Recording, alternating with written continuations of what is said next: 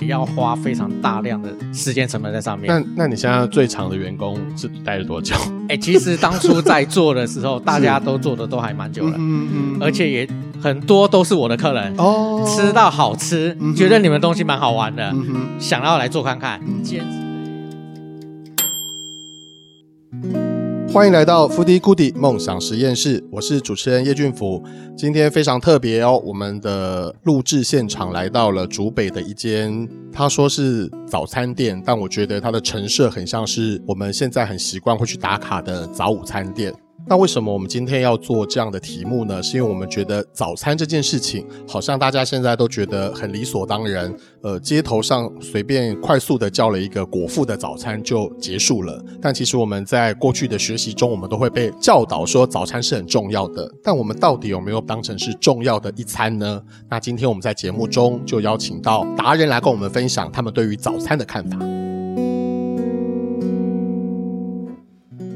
想请两位先跟我们分享一下，就是说你记忆中有没有什么深刻的味道，让你到现在都不能忘记的？那么可以谈谈你跟这段记忆的故事。我们先请恒达跟我们分享。阿公是外省人，嗯哼，他也是跟着部队过来的。是，那有时候他会去做一些可能像是他们家乡、嗯、他小时候的记忆的东西、嗯、去给我吃。那阿公喜欢种菜，嗯哼，他在家里旁边有种韭菜，嗯哼，那每当我说我要吃蛋饼的时候，嗯哼。我不知道他怎么做啊，因为那时候还很小。是，但是你从当中的味道，你可以推敲出来，大概就是用简单的鸡蛋、嗯哼，奶粉、面粉、嗯哼，韭菜，嗯哼，就这样没了，嗯哼，就是做了一个很简单的蛋饼。但是你会发现，这只有他做得出来。我真的，我长大到现在，我没有吃过一样的。嗯、那你有在你的店里要复制这样的味道？我有试过，真的做不出来。的确是有试过，但没有办法做这件事情。对，但是没有办法做这件事情。嗯、简单的食材，嗯、对。但是它是会呈现一个会让你记忆很深刻。你看，我已经过了这么久，嗯哼，到现在我都还记得它的味道，嗯哼，但是我却没有再复制出来。了解。那小若呢？你自己有什么样印象非常深刻的？不一定是早餐啦，就是跟你的味觉记忆有关的，也可以跟我们分享一下。我记忆的话，应该都是家的味道，嗯哼，因为妈妈就是家管，所以其实三餐连中午在学校带便当，反正全部都是妈妈做的，嗯，对。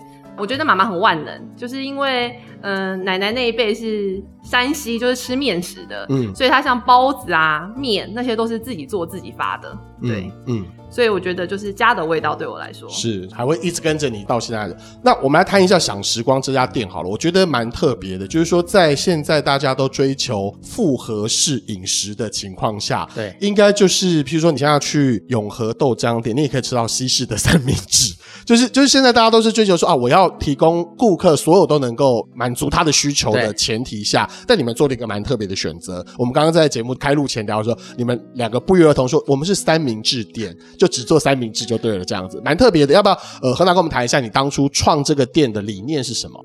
因为现在现在坊间很多的早餐店，你会发现它不管是不同的品牌，或者是不同早餐店，就像刚刚提到的复合式，连永和豆浆你都可以买到三明治，是 连美而美你都可以买到小笼包和煎饺之类的东西。嗯嗯、但是你会发现，他们大部分都是从同样的供应商叫一样的东西，只是做不同的组合和包装而呈现出来的产品。嗯哼，那。你是不是想要做一个不一样的东西，只有你自己拥有的？嗯哼，而且市面上是没有的。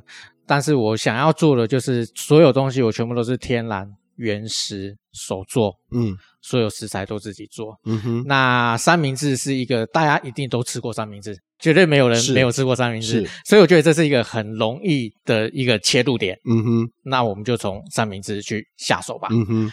那之后才有提供一个沙拉，因为沙拉它也是一个提供原食非常好的一个产品所在。嗯、对，那所以我当初在产品设计的时候，我追求的是所有东西都自己做。那我们尽量我不要用到酱料，嗯哼，因为酱料它会干涉味道，嗯哼，它也很容易会去影响整个产品的味觉。嗯哼，那我是不是可以利用简单的原食、简单的调味，就呈现一个美味的三明治出来？恒大，可不可以跟我们分享一下？嗯、因为我知道你所学是工业工程，但你完全没有做跟这个工作有关，对吧？对。然后在你创赏时光之前，其实你做了蛮多跟餐饮有关的工作。对。要不要跟我们听众讲一下，你为什么喜欢餐饮这件事情？其实我一直都很喜欢吃。嗯哼。那老一辈的长辈，包含我的父母，在我们年轻的时候，他们会认为说厨师是没有前途的行业，嗯哼，甚至好像就是你只能到一个小吃店或是餐厅，除非你是读餐旅学院出来的。那比如说像高中的专科或者是怎么样，家长都会认为说啊，你不知道要读什么，你才会去读餐饮科。嗯，所以我当初是一直想要去学做菜。嗯哼。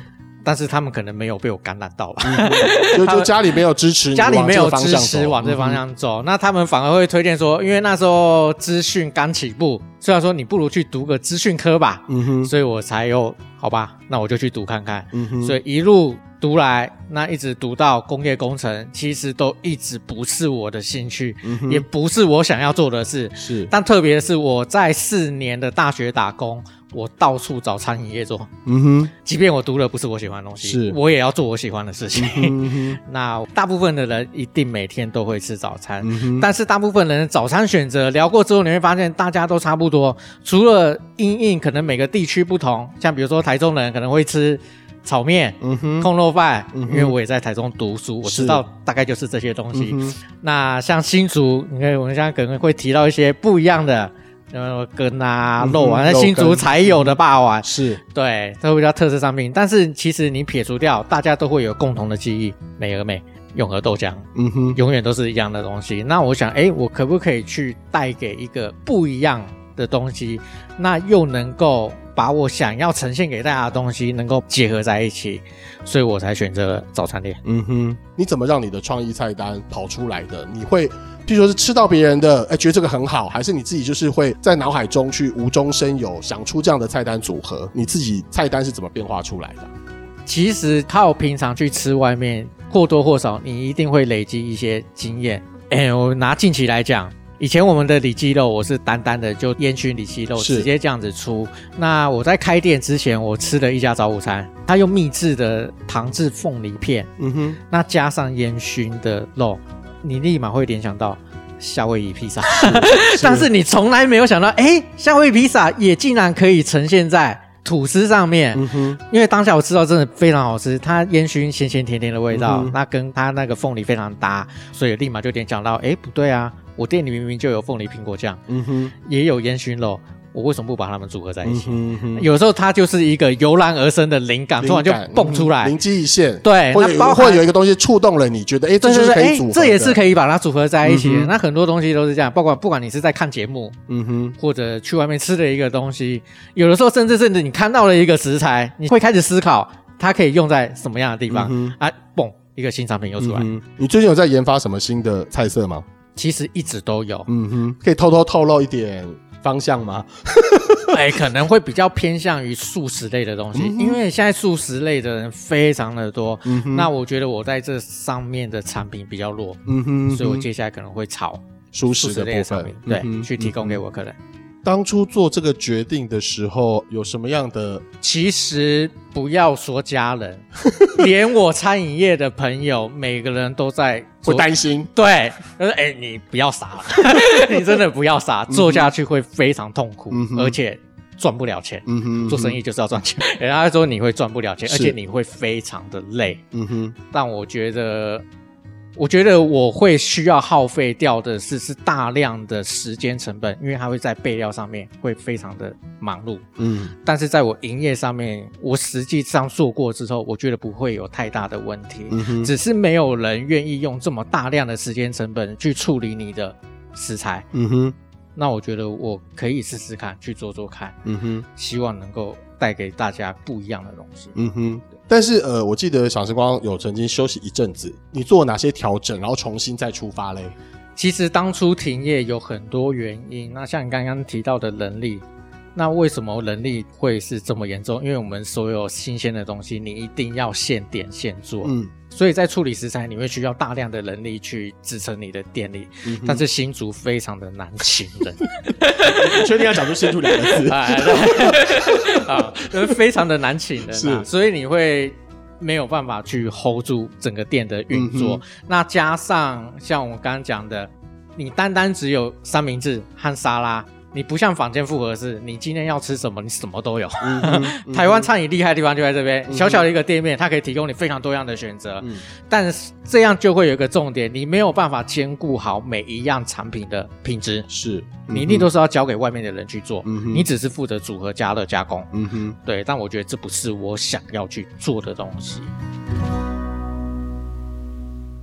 假设我今天要加盟享时光，可能吗？就是有就照你的逻辑是可能的吗？其实当初有两三组人来跟我提过，是他想要加盟，嗯、但是我当下的第一个反应是不可能。为什么？为什么？为什么？绝对是不可能，因为天然的东西它会随着季节的不同，嗯哼，或者是你东西，比如说水果的熟度、甜度、品种什么的，你都要去改变。去调整，嗯、所以你没有大量的经验累积，跟着我去学，嗯、你没有办法完全复制享时光一模一样的味道出来。嗯哼嗯哼对，那加上所以其实享时光很吃主厨，哎，很吃主厨的搭配，对搭配这样。所以我们当初在教育训练员工的时候，也要花非常大量的时间成本在上面。那那你现在最长的员工是待了多久？哎，其实当初在做的时候，大家都做的都还蛮久了，嗯、而且也。很多都是我的客人哦，吃到好吃，嗯、觉得你们东西蛮好玩的，想要来做看看，坚、嗯、哼持的也有，正职的也有，全部都是这样子的员工。嗯、所以大家在学我的东西，在这块上，其实大家付出的热忱还蛮多的，嗯哼，而且甚至会提供我很多的点子，嗯哼哼，去做这一块。你要不要推荐一两个你觉得可以跟我们的听众分享的？来到赏时光，你觉得他们一定要吃的三明治是什么？烧肉蛋，因为我们是用天然的猪肉、洋葱。萝卜丝去爆香去炒的一个简单的烧肉，那是我们的招牌啦。嗯哼，那你我我觉得你在坊间，因为一般比如说我们要吃肉类的早餐，大部分都会吃到绞肉，嗯，或者是烟熏的火腿，嗯。嗯顶多要不然就是炸鸡，嗯，都是这种加工品，不会有人用天然的东西去做处理食材这一块。那加上还有我们的鸡肉啊，像以前我是用水煮，是鸡肉用水煮。那现在流行的东西叫做苏肥，嗯，现在很流行苏肥料理。其实我后来重来开的时候，我想要所有的东西都试着用苏肥去做料理，嗯哼，但是市场的接受度还没有到那一边，嗯哼，对，所以我现在先从鸡肉去做下手，嗯哼，对。我想问一下小若，就是看恒达他可能就是不断的尝试，然后不断的坚持自己有，就像我刚刚问说，哎，为什么你们家没有火腿蛋这种蠢问题一样的道理，就是说他还他很多坚持，有些东西他可能不会在他的菜单上出现，那也许那些菜单其实是可以。很多人很容易就会买，或者很多人就会很容易觉得，哎，我进来就是叫一个我们去台式早餐店都可以叫到的东西的时候，但是你们店里却没有。那他这样的坚持，你自己怎么看？就身为大家一起在工作这件事情上面，你除了当初支持他之后，你自己心里会不会有一点点疑惑？会觉得说，哎，难难道我们没有可能就是跟主流市场靠近一点？你没有说你们不主流啦，就是说比较靠近一点，跟一般人的一致。我觉得就是初衷这件事情是当初两个讲好的嘛，嗯、就是我们想要吃到。原味原始，所以我觉得在不违背这个初衷下面，其实我不会特别去干涉他说，哎，好像离主流有点远这样子。嗯嗯、然后实际在开的时候，就是很多我们的客人会给我们很正面的反馈。就说，哎，你们的东西就是真的很天然，就他们就是为了这个东西回来的。嗯、那他们的这些反馈，就会让我们更加深我们这些坚持。嗯哼，对。所以觉得这件事还是应该可以做的。我觉得这是应该就是要朝这个方向去做。呃、可以请两位分享一下，说你们自己观察，从一五年到现在，就是呃整个台湾的，或者是你们周边的这个呃早餐市场，是不是有一些改变？就是说，我觉得以前可能我们很追求快速多元化，但是我觉得现在好像越来越多。呃，这种所谓的强调健康或者吃原来食材的味道的这种店，好像越来越多了。要不要谈一下你们自己的观察？有，其实现在很多新鲜的早餐店，就像我刚刚讲的，现在很多人，即便它不是全面的商品，它可能也是会搭配一些像刚刚提到主流的商品在里面，嗯、但是它会有一些自己店里的特色，它一样会有现炒的东西、现做的东西搭在里面，开始去符合有这样子需求的客人，嗯哼，所以我觉得这方面真的是还蛮好玩的。哎，你们是觉得大家更重视健康了吗？还是有一种追求风潮的感觉？我就是要吃这一种，你知道，就是嗯原食材的东西。应该说前阵子运动这一块开始起来了，健身房到处开。嗯、那你只要有在做健身这件事的人，都会知道饮食非常的重要，重要你一定要去做搭配。嗯、但是现在坊间的早餐店，它没有办法去提供给他们需要的需求，比如说大量的蛋白质。没有调味过的食物，甚至是无麸质，有人会吃到无麸质。我不连吐司、面包我都不要，我只要生菜、沙拉和主食这一块。但是，比如说像一般的连锁早餐店，他们的沙拉也都是一般简简单单美生菜，嗯，市售的凯撒酱，嗯，或是什么酱，简单的去做调味，也没有人去下功夫，再提供。这一块，嗯哼，早餐这方面啊，像早午餐可能还会有，嗯、但是早餐它要快速、要方便，没有人去做。嗯哼，那我们也会想朝着这方面，比如说像吐司，我们也开始供应。我们不要吐司，嗯、我们可以去换生菜，嗯哼，嗯哼，去提供你们大量的蛋白质。嗯、怎样做才是吃比较健康？嗯哼，像小洛，他平常在吃的东西，他他辟谷其实很久了，嗯、一段时间三年多了，是他在早餐上面的选择。非常的痛苦，他永远就是我，我都说那个叫做 Seven Eleven 的三宝：热狗、茶叶蛋、里脊肉没了。他永远都只能吃这三样东西，嗯、要不然就是沙拉、地瓜，就只有这些选择。你要他去早餐店，他顶多只能点荷包蛋，他连热狗加工皮那些他都不吃。不对，所以所以我刚刚讲了一个荷包蛋，我也不知道要讲什么。猪排也可以，也可以这样子，选择就会变很少选择非常少。对，那像中式类的餐点，它比较偏向于包子、饺子、小笼包这方面，它的选择又趋近于零。嗯哼，对，嗯哼。那开始有很多店家会像这样子提供东西哦，你不要吐司，我可以帮你换成菜。嗯哼，包含便当店一样，你不要饭，我可以加菜。是，我觉得这方面开始越多店家能够配合我们这样子的一个消费形态。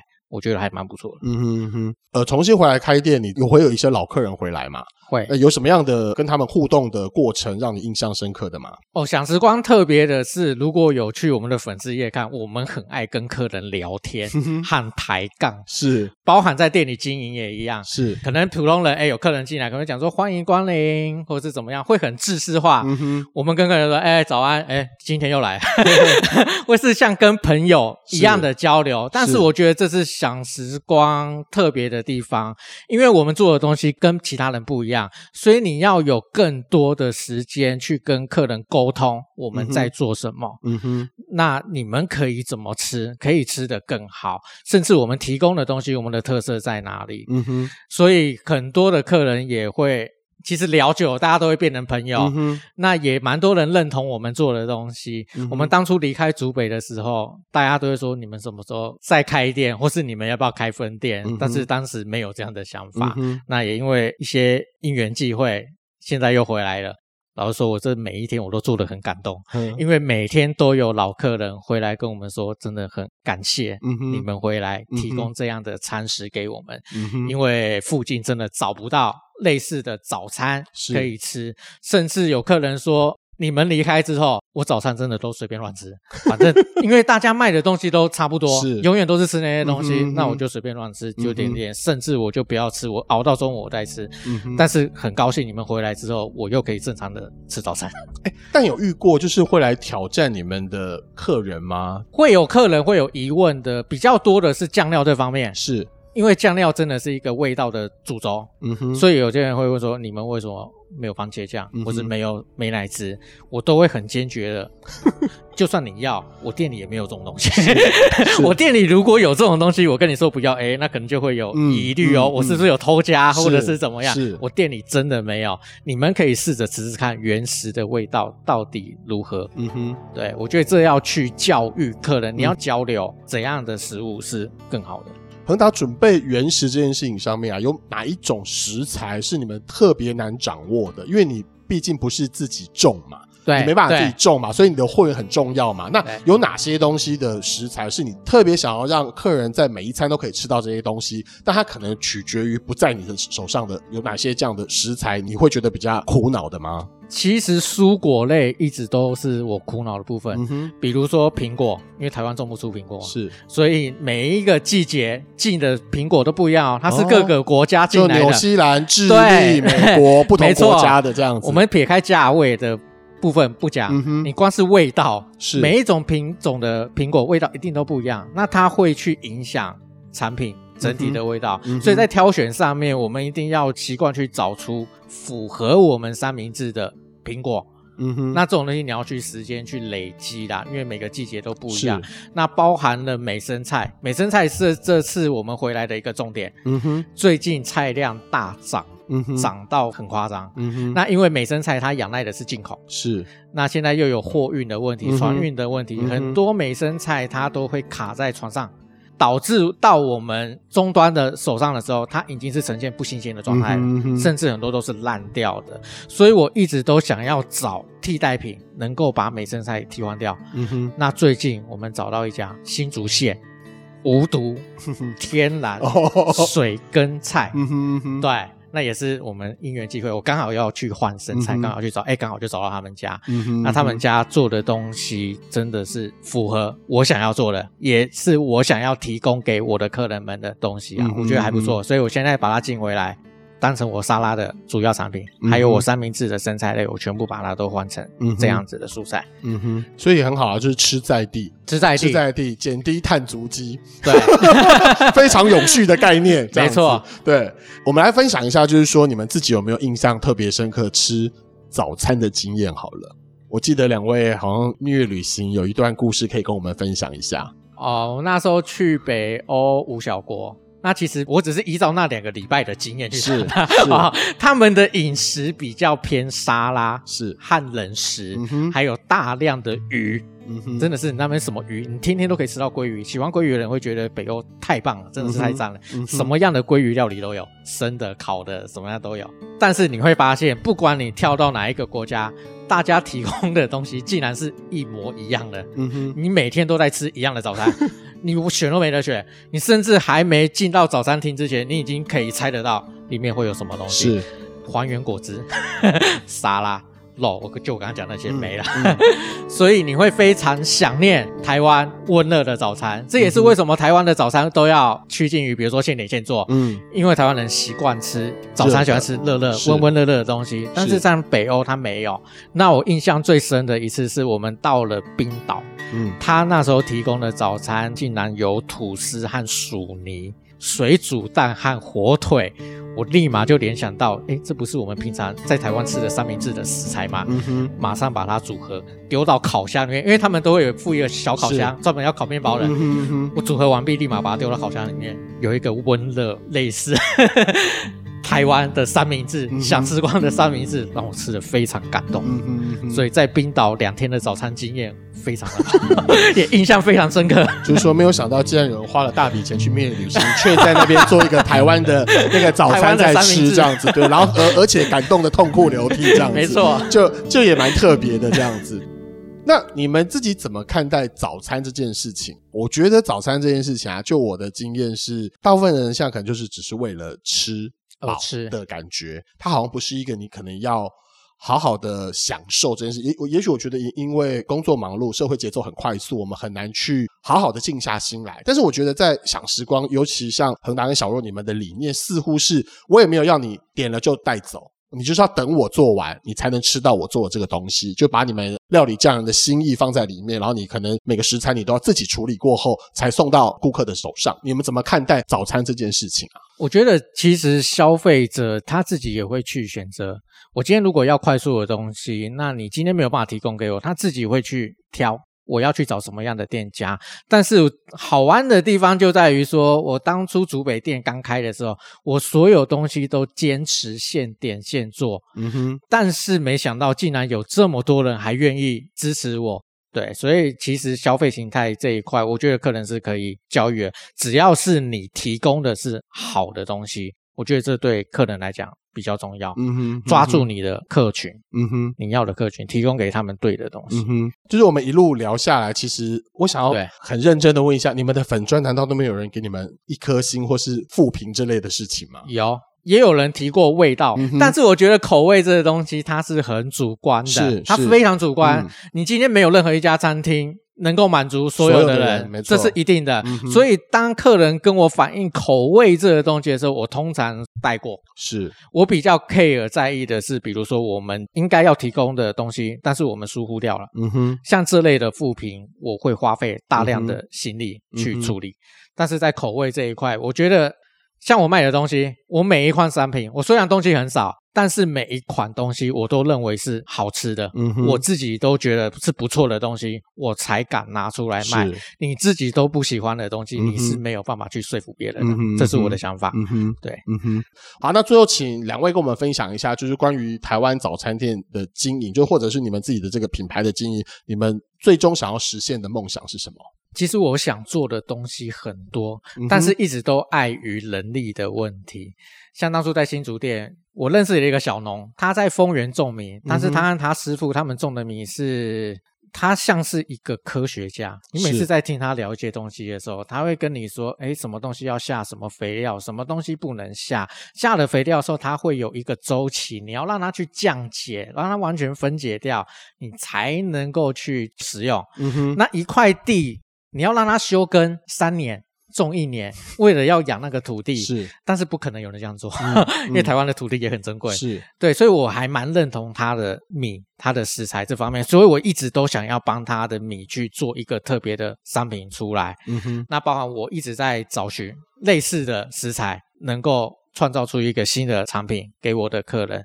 那包含像小洛前一阵子。他在吃无麸质的早餐，那我是不是也可以提供一些？所以现在无麸质的东西还蛮夯的，嗯，不管是无麸质甜点、无麸质的产品都一样。嗯哼，我当初本来也想要自己做无麸质的，比如说像面包体的东西，嗯哼，去做产品给我的客人，但是在实际 来看，它会有一定的困难度在。是，当你一定要大量。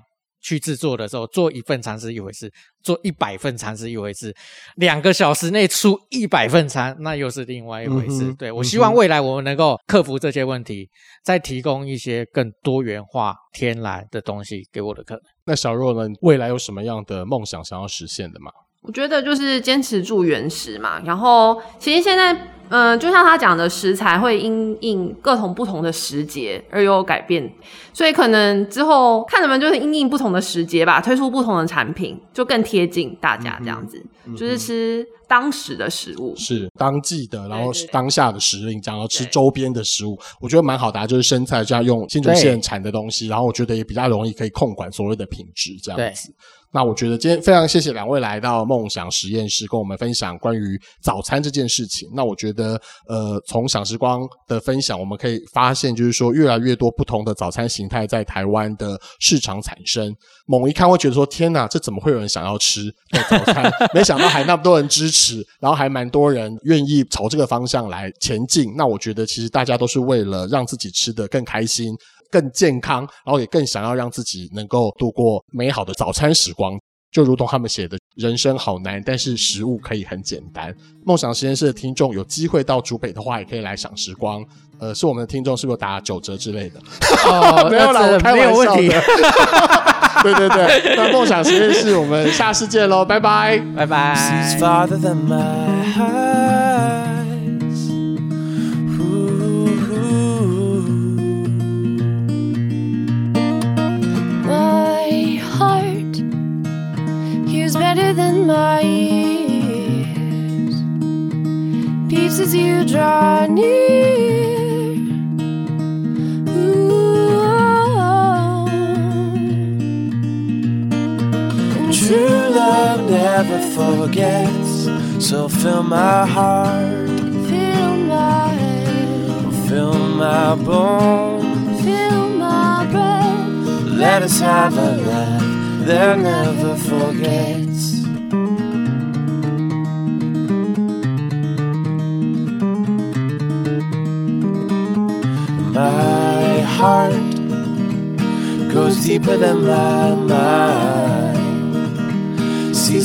Than my eyes.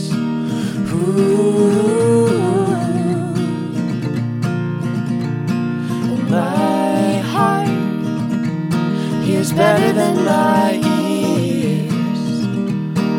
Beats as you draw near.